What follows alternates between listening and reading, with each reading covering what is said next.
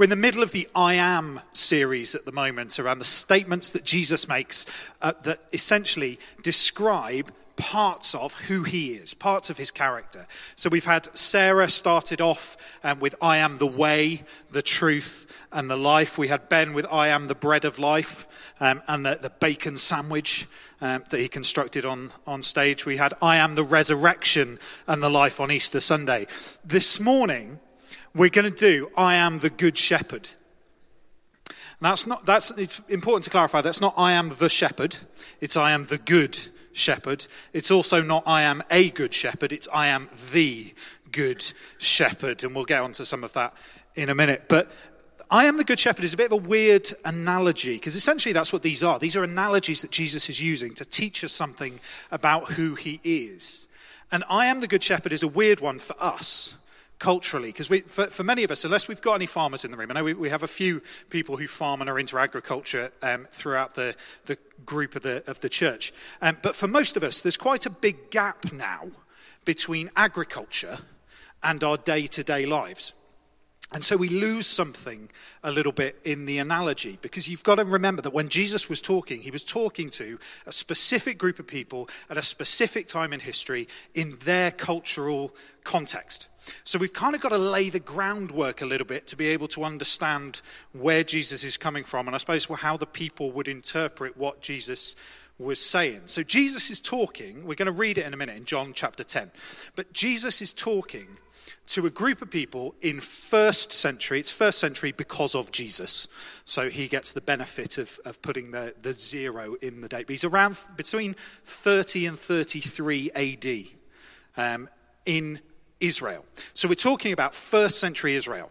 Now, the economy in first century Israel will have been largely subsistence farming. It will have been agricultural. So the, the nation of Israel started off as a kind of nomadic people. You have Abraham, beginning of the Old Testament in Genesis. Abraham travels from place to place and takes flocks and he, he camps in different places. They dig a well, and when the water dries up, they move on to somewhere else and they dig another well. And they're very reliant on their livestock. And then you get the people of Israel ending up in Egypt because of a, a, situation that occurred through Joseph, and you can go through the coat of many colors and all of that story and history that, that goes on there. And they end up settled in Egypt and ultimately become subsistent, subsistence agricultural people, but also slaves in that context. And then we have the famous 10 plagues of Egypt. Moses takes people out of Egypt. They go across the deserts and they enter into the promised land in Canaan and settle in that land and start to farm and develop the area. And they build up towns and cities in that area. And as you build up towns and cities, what happens is you have kind of several different groups of people. Is everyone with me still? I realize I've gone in quite deep early on, so just, just come, come with me. Uh, we'll jump in the deep end together. Um, you've got the farmers who are essentially providing a lot of the food and the basis of the economy. So, a lot of the economy will be driven by farming, by growing crops and keeping livestock. Then you've got a group of people that will have developed that are essentially what we would describe as service people, who have roles in society as your towns get bigger that aren't directly related to agriculture, but will provide a lot of the services and things that other people need and that people within the, the towns and cities need, but are still kind of dependent on that underpinning economy, right? Then you get the ruling classes that come in and essentially do one of two things. One, they live off the proceeds of the land, but also they tend to be the landlords that would either rent out their land to people to be able to farm, or would hire people to come in and create their own kind of business for them. And in that category, you've also got, because of the way that the nation was set up, by extension, the religious leaders and the Pharisees and the priests. As the priests were reliant on people bringing their offerings. That's how they got their food supply, was people bringing offerings to the temple. And then you've got Pharisees and Sadducees and people, te- teachers of the law, who are also reliant on that kind of combination of offerings that come in and land ownership and tenancy and everything else. essentially, what I'm saying is everybody in the group that Jesus is talking to, whether you're talking to people from the lowest realms of society right up to the ruling classes, whoever that was in that crowd, would understand the importance of sheep.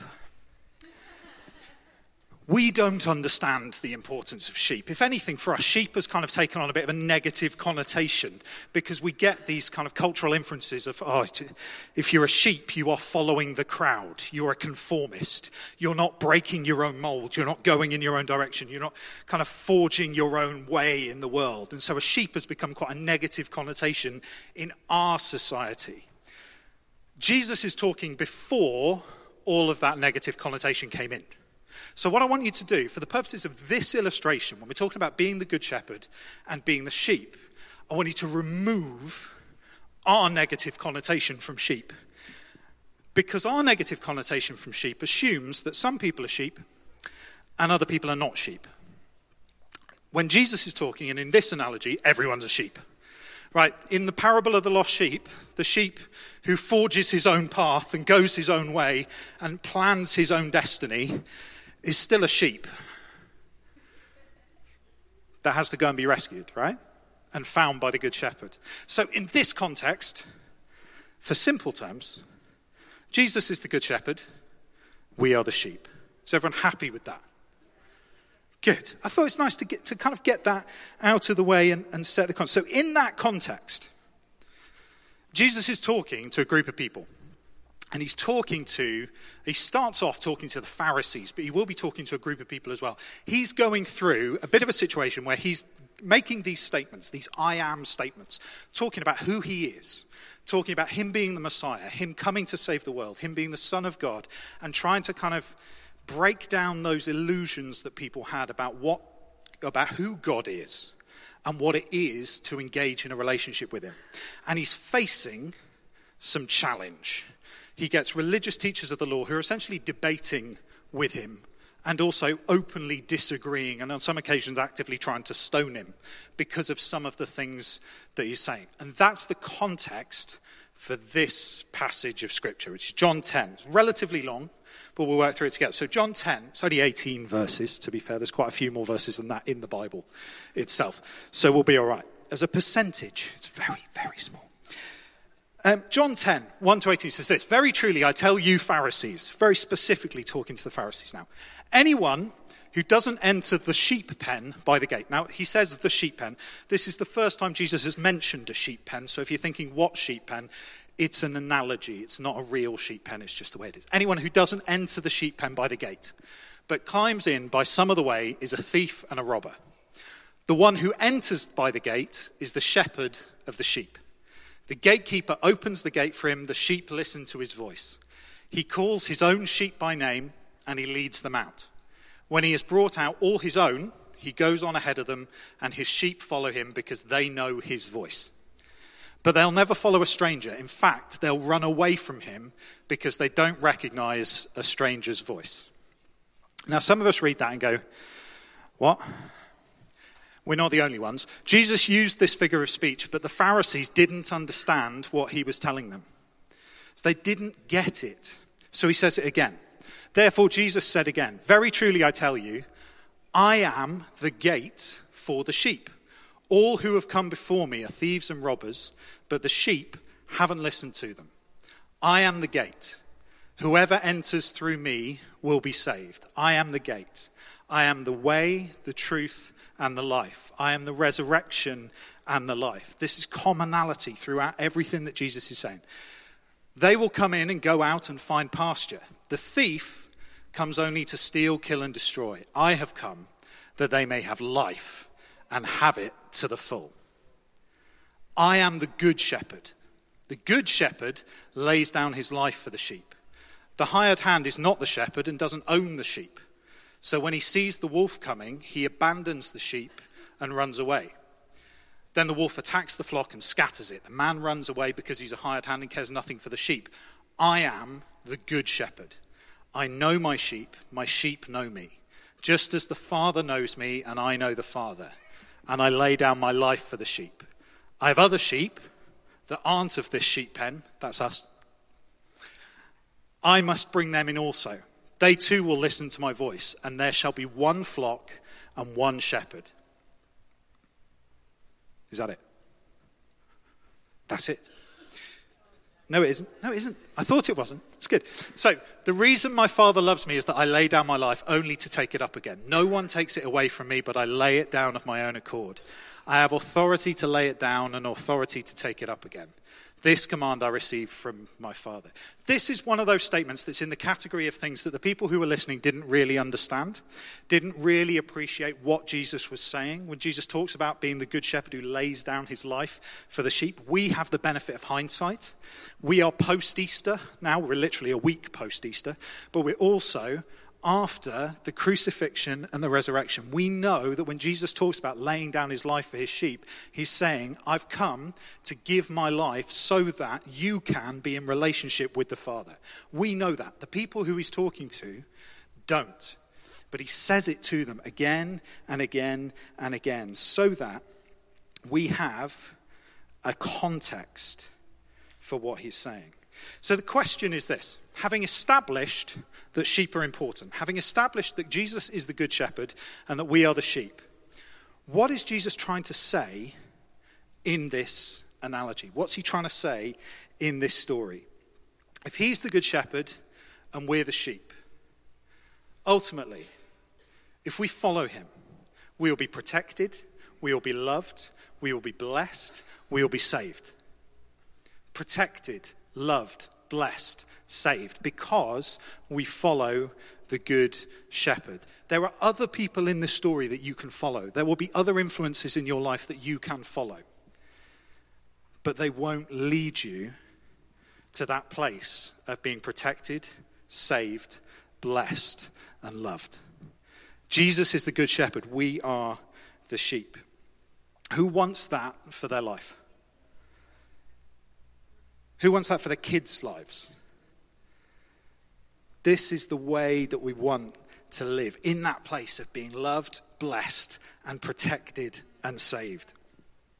So, we're going to do just three very quick things, quite practical things that we can do and that Jesus refers to in this passage to know who Jesus is as the Good Shepherd and how to follow him in a way that is right. First one. So, actually, we'll do John 10 27. It says this, it summarizes it really, really quickly and succinctly further on in the passage. These are the three things, very quickly. My sheep listen to my voice.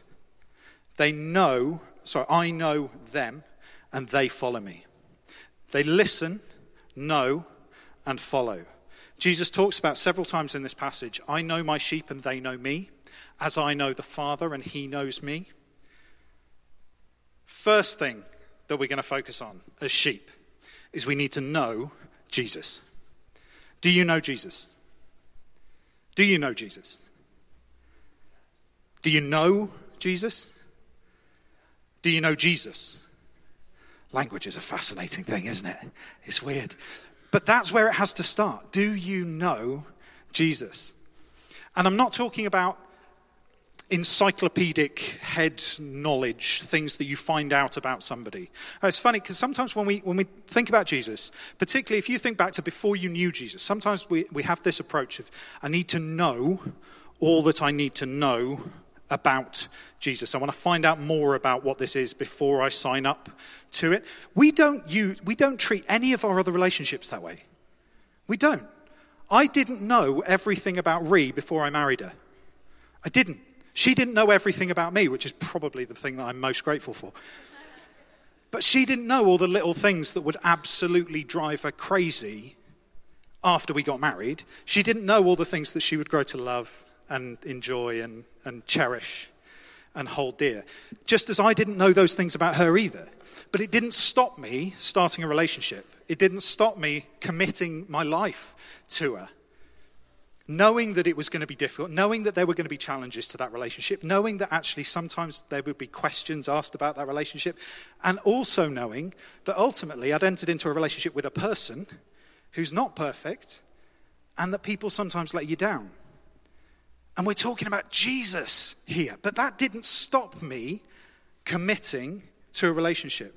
You don't make friends with somebody because you know everything about them. You make friends with somebody because there's something in them that attracts you. There's something in them that you like. There's some, you think, you know what, I, I like that person. I want to spend more time with that person. I want to get to know that person. That's where we should start with Jesus. Not trying to intellectually make sense of everything first before we commit. Actually, this is a relationship. Let's start that journey of getting to know Jesus first. Jesus says this um, I am the gate. Whoever enters through me will be saved. They will come in and go out and find pasture. Another way that he puts it, which Sarah did earlier on a few weeks ago, John 14, 6 to 7. Jesus says, I am the way, the truth, and the life. No one comes to the Father except through me. If you really know me, you will know my Father as well. From now on, you do know him and you've seen him. If you want to know God, you need to know Jesus. If you want to know the plans that God has for your life, you need to know Jesus. If you want to know the security of living a life that is rooted and grounded in the things of God, you need to know Jesus.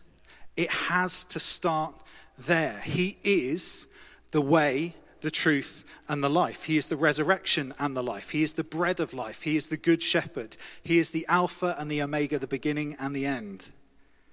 It has to start with knowing Jesus. So we need to know Jesus. No. Second thing, we need to listen to his voice. We need to hear his voice. John 10, 3 to 5. We'll go back to the start of this passage. Right? The gatekeeper opens the gate for him, and the sheep listen to his voice. He calls his own sheep by name, and he leads them out. When he's brought them out, he goes on ahead of them, and his sheep follow him because they know his voice. Have you ever rung someone and had somebody else answer the phone? Do you ever get that? Now, to be fair, this is, this is an analogy. It doesn't really work in today's day and age because caller ID has ruined this example for me. And I was really, when I put this together, it was really annoying because caller ID, right, mobile phones have ruined this. Um, and actually, I had a bit of a disagreement with my eldest son, who's nine, this morning. Um, and I found myself saying something which was so apt, but it was just completely off the cuff. Um, because we essentially had one of those arguments of I said, well, we're turning all the screens off now. We're turning off TV. We're turning off the iPads. We're turning off the iPods. We're turning off anything else beginning with I. And you're just going to have to find something else to do. And he said, I don't know what there is to do. I can't watch YouTube. I can't play. I can't do it. And I found myself just saying, out of sheer frustration, there was a time before screens, you know. There are people in this room who will not, will not know a time before screens. I realize I'm looking in this direction, but it's not exclusively. Uh, there was a time before screens. I'm just going to say it now. But um, Caller ID has ruined this because today, right, you, you go into your phone, nobody types in phone numbers. How many people, do you ever type in a phone number? That's a weird experience now. There's, it almost feels like there's too many digits, not quite as many as a credit card, but you don't type in credit card numbers anymore. It's all auto saved. So you, you, you know that when you phone someone, as a general rule, unless they're driving and somebody else picks up, when you phone someone, you know you're dialing the right number and you know that that person will answer the phone, right? I remember a time when mobile phones did not exist, and for those who, who aren't familiar with this, if you imagine that your mobile phone was tied to one specific location in the house, tied to one specific, because it had to be connected by something called a wire, uh, which is a really weird concept. And it, it didn't have a screen, so it, it didn't store any phone numbers. Instead of storing phone numbers, you had to read them off a little piece of paper that was next to the phone, which was written in your mum's handwriting, which you could never read properly and you had to you had to type in each digit individually and it would go round like this because you had a round you had a, a, device which had a number of buttons on it in a circle. And you'd press one and turn it round and it would go back. And so you'd go oh one seven eight. Because you had to wait higher up the number is the more you had to wait for it to come, come back round. And then by the time you've put in all the digits you'd, somebody, it would ring their house. If they weren't in, they didn't answer the phone.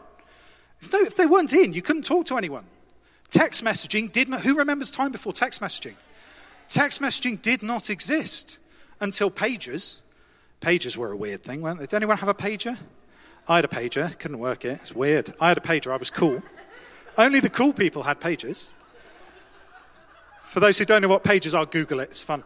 Um, so it didn't have a screen, and if they weren't in, you couldn't speak to them. But occasionally, what would happen is somebody would walk past, it would ring in your house, and you'd walk past and pick up the phone, and they'd just say, Hello? Right, if you didn't recognize that voice, as a 10 year old child, the panic associated with not recognizing that voice. Because it wasn't, it wouldn't necessarily be your friend who answered the phone. It might be their mum, might be their sister, might be their brother, might be their brother, their other brother, might be their dad, might be their gran who just happened to pop round and just answered the phone. You wouldn't necessarily know who answered the phone. Equally, it could be the wrong number entirely and be some bloke called Dave who's selling tyres in Stroud. I don't know. It could, it's, it's, a weird, it's a weird thing, right? But if you've ever had that, where you phone someone and somebody else, other than the one that you expect, answers the phone, how do you know? Because you know it's not the person you want to speak to. And you know that because you know the person that you want to, you know their voice. And they answer the phone, it's an unfamiliar voice. It's the same as if you ring. So if you ring, so I answer, I answer my wife's phone when she's driving sometimes, and that freaks people out. It's quite strange. But you have to know the voice of the person that is answering the phone. And when they answer the phone, there's that security that comes. You can have that conversation, and you can have a conversation at the level that's appropriate for that relationship. Why? Because you trust that person. You trust that person, even though you can't see them, unless it's face to see. There was a time before FaceTime now as well. FaceTime has ruined this for me. But in an audio only call, you'll say things to people that you wouldn't say to a stranger because you know them, you trust their voice, you know their voice. Jesus says, The gatekeeper opens the gate for him, and the sheep listen to his voice. When he's brought out all of his own, he goes on ahead of them, and his sheep follow him because they know his voice. We need to get to know the voice of Jesus. We need to get to know him. You know him, you know and recognize his voice, and listen to his voice. There's a difference between recognizing his voice and listening to his voice. Ask any child they will know their parents' voice, they don't necessarily listen to their parents' voice. There's, you have to put the two things together know Jesus, trust Jesus, know his voice, and listen to his voice. Jesus used this figure of speech, but the Pharisees didn't understand what he was telling them. Why did they not understand?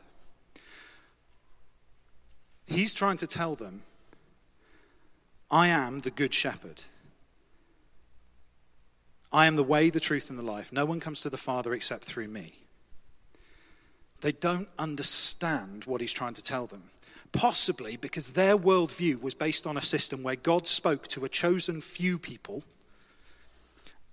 and they then interpreted the word for the rest of society.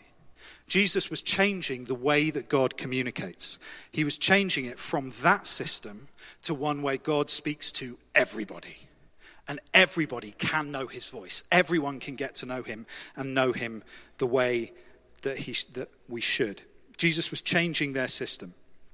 So, John 14, 25 to 26, a couple of chapters later, four chapters later, says this All this I have spoken while still with you. Everything I've said so far, I've said while I'm here. But the advocate, the Holy Spirit, whom the Father will send in my name, will teach you all things and will remind you of everything I have said to you. John 16, 12 to 14 says, I've got much more to say to you, more than you can now bear. But when He, the Spirit of truth, comes, He will guide you into all the truth. He will not speak on His own, He will speak only what He hears, and He will tell you what is yet to come. He will glorify me because it's, because it's from me that he will receive what he will make known to you. We need to get to know the voice of Jesus. How do we do that in today's context, today's day and age? This is after Jesus sent the Holy Spirit. We need to get to know the voice of the Holy Spirit because the voice of the Holy Spirit speaks Jesus' words to us. We need to know him, we need to listen to his voice. You learn to recognize someone's voice by the amount of time that you spend listening to them. The people that you know well, you know well because you've spent time with them. The voices you know, you know because you've spent a lot of time listening to them. If we want to get to know Jesus very practically, if we want to get to know Jesus, we want to get to know how to listen to his voice, how to hear his voice, how to tell his voice from any of the others that are speaking, we need to spend time with Jesus, taking time, setting it aside, actively choosing to ask him to speak and listening. So if you do nothing else this week, can I encourage you, take some time, set it aside, spend some time with Jesus and ask him to speak to you. Start to get to know that voice in your life. Because if you know him and you listen to his voice, you'll then be able to follow him. So we know, we listen, and we follow. We're going back, John 10, 3 to 5. The gatekeeper opens the gate for him. The sheep are led out, listen to his voice. He calls his own sheep by name and he leads them out. When he's brought out all of his own, he goes on ahead of them, and his sheep follow him because they know his voice. If you don't know his voice, you'll struggle to follow him.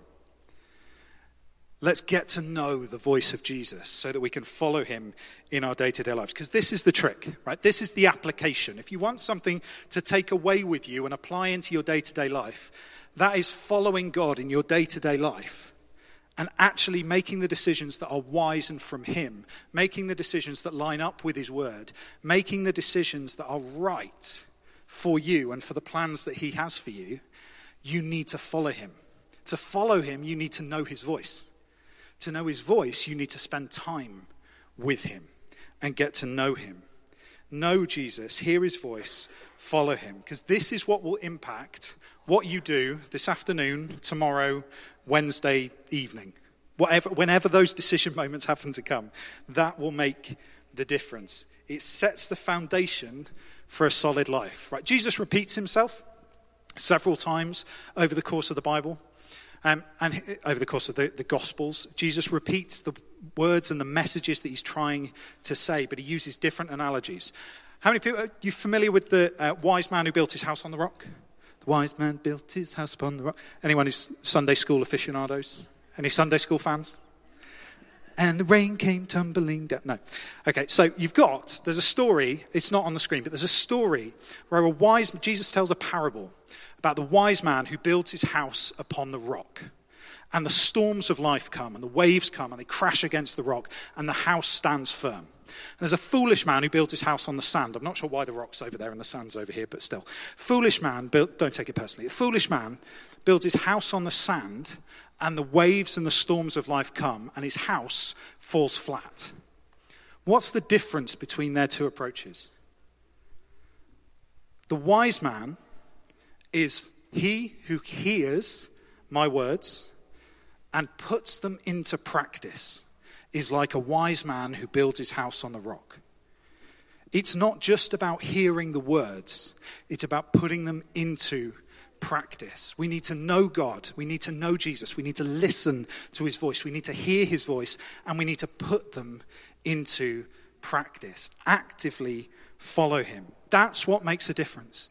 That's what makes a strong foundation when the waves come, when the storms come, because storms will come.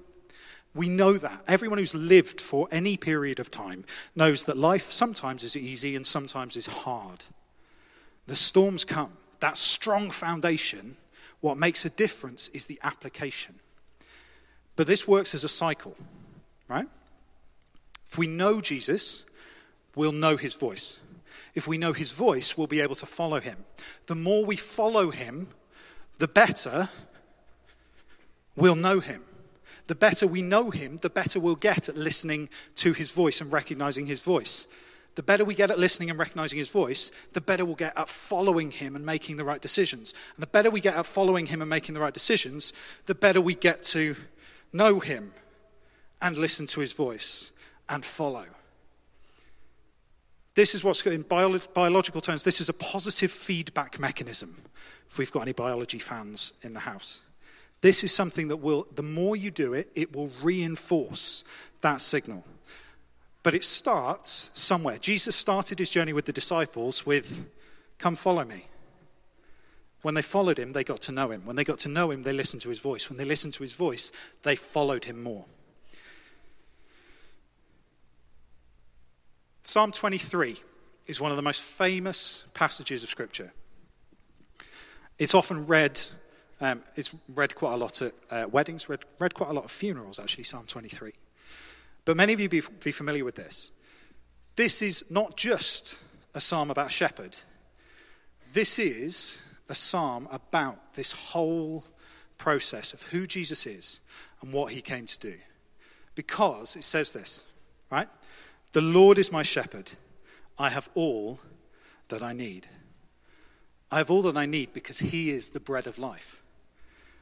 The bread of life who satisfies, who brings true nutrition, who brings true wholeness. The Lord is my shepherd. I have all that I need. He lets me rest in green meadows. He leads me beside peaceful streams. He renews my strength. He guides me along right paths, bringing honor to his name. He guides me along right paths because he is the way, the truth, and the life. And no one comes to the Father except through him.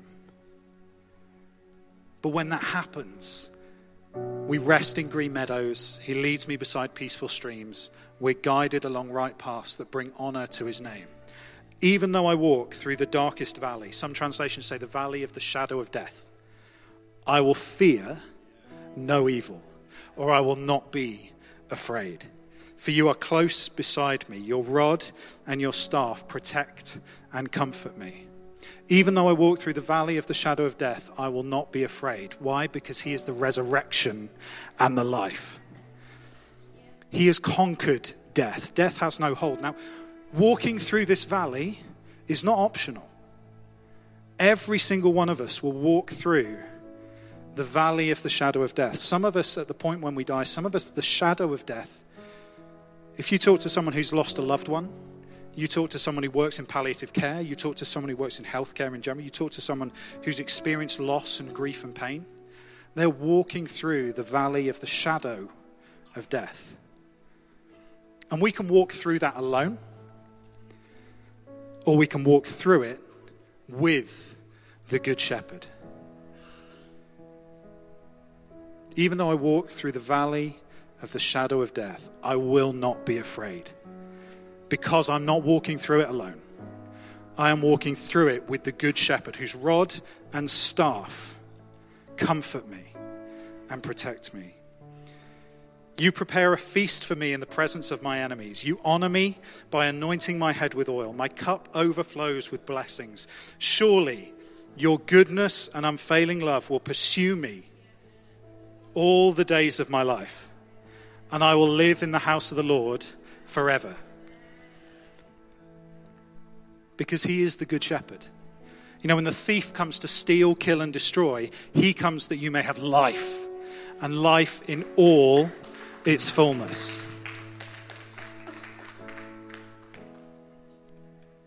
And wherever you are in life, Jesus wants to give you life in all its fullness. You know, if you're in a time where you're by peaceful streams and in peaceful meadows, He wants to restore your soul. He wants to give you that life in all its fullness there. If you're walking through the darkest valley right now, Jesus wants to walk with you, to protect you, to comfort you as you're going through that. And you may feel surrounded by enemies, but He wants to make a feast for you in that place. He wants to remove your fear and pour out blessings so that your cup overflows with joy, that you may dwell in the house of the Lord forever. And this morning, my prayer for you is that you know Jesus. And if you don't know Jesus, I want to make an opportunity for you to do that. This could be the moment where you just choose to start that relationship. So we're just going to do it very, very simply. If you, if everyone just bow, bow your heads for a moment. If you don't know Jesus and you want to, can I encourage you just pray this prayer? Jesus, I thank you that you are the good shepherd, that you came to lay down your life for me. Jesus, I want to choose not to go my own way, but to follow you for all the days of my life. Come into my heart, make me new. Amen. Now, if you prayed that prayer for the first time, it's the start of the most amazing relationship that you will ever enter into. Can I encourage you, don't, don't keep that to yourself. Come and share it with someone. We're going to have some guys at the side who are going to pray for people this morning. Come and share, speak to some of those. Any of the guys in a red lanyard, please do speak to them and just let them know because we'd love to support you in that journey as you go on. But for all of us, my prayer for you is that you know Jesus, that you hear his voice, that you listen to his voice, and that you follow him. And that as a result, you dwell in the house of the Lord all the days of your life.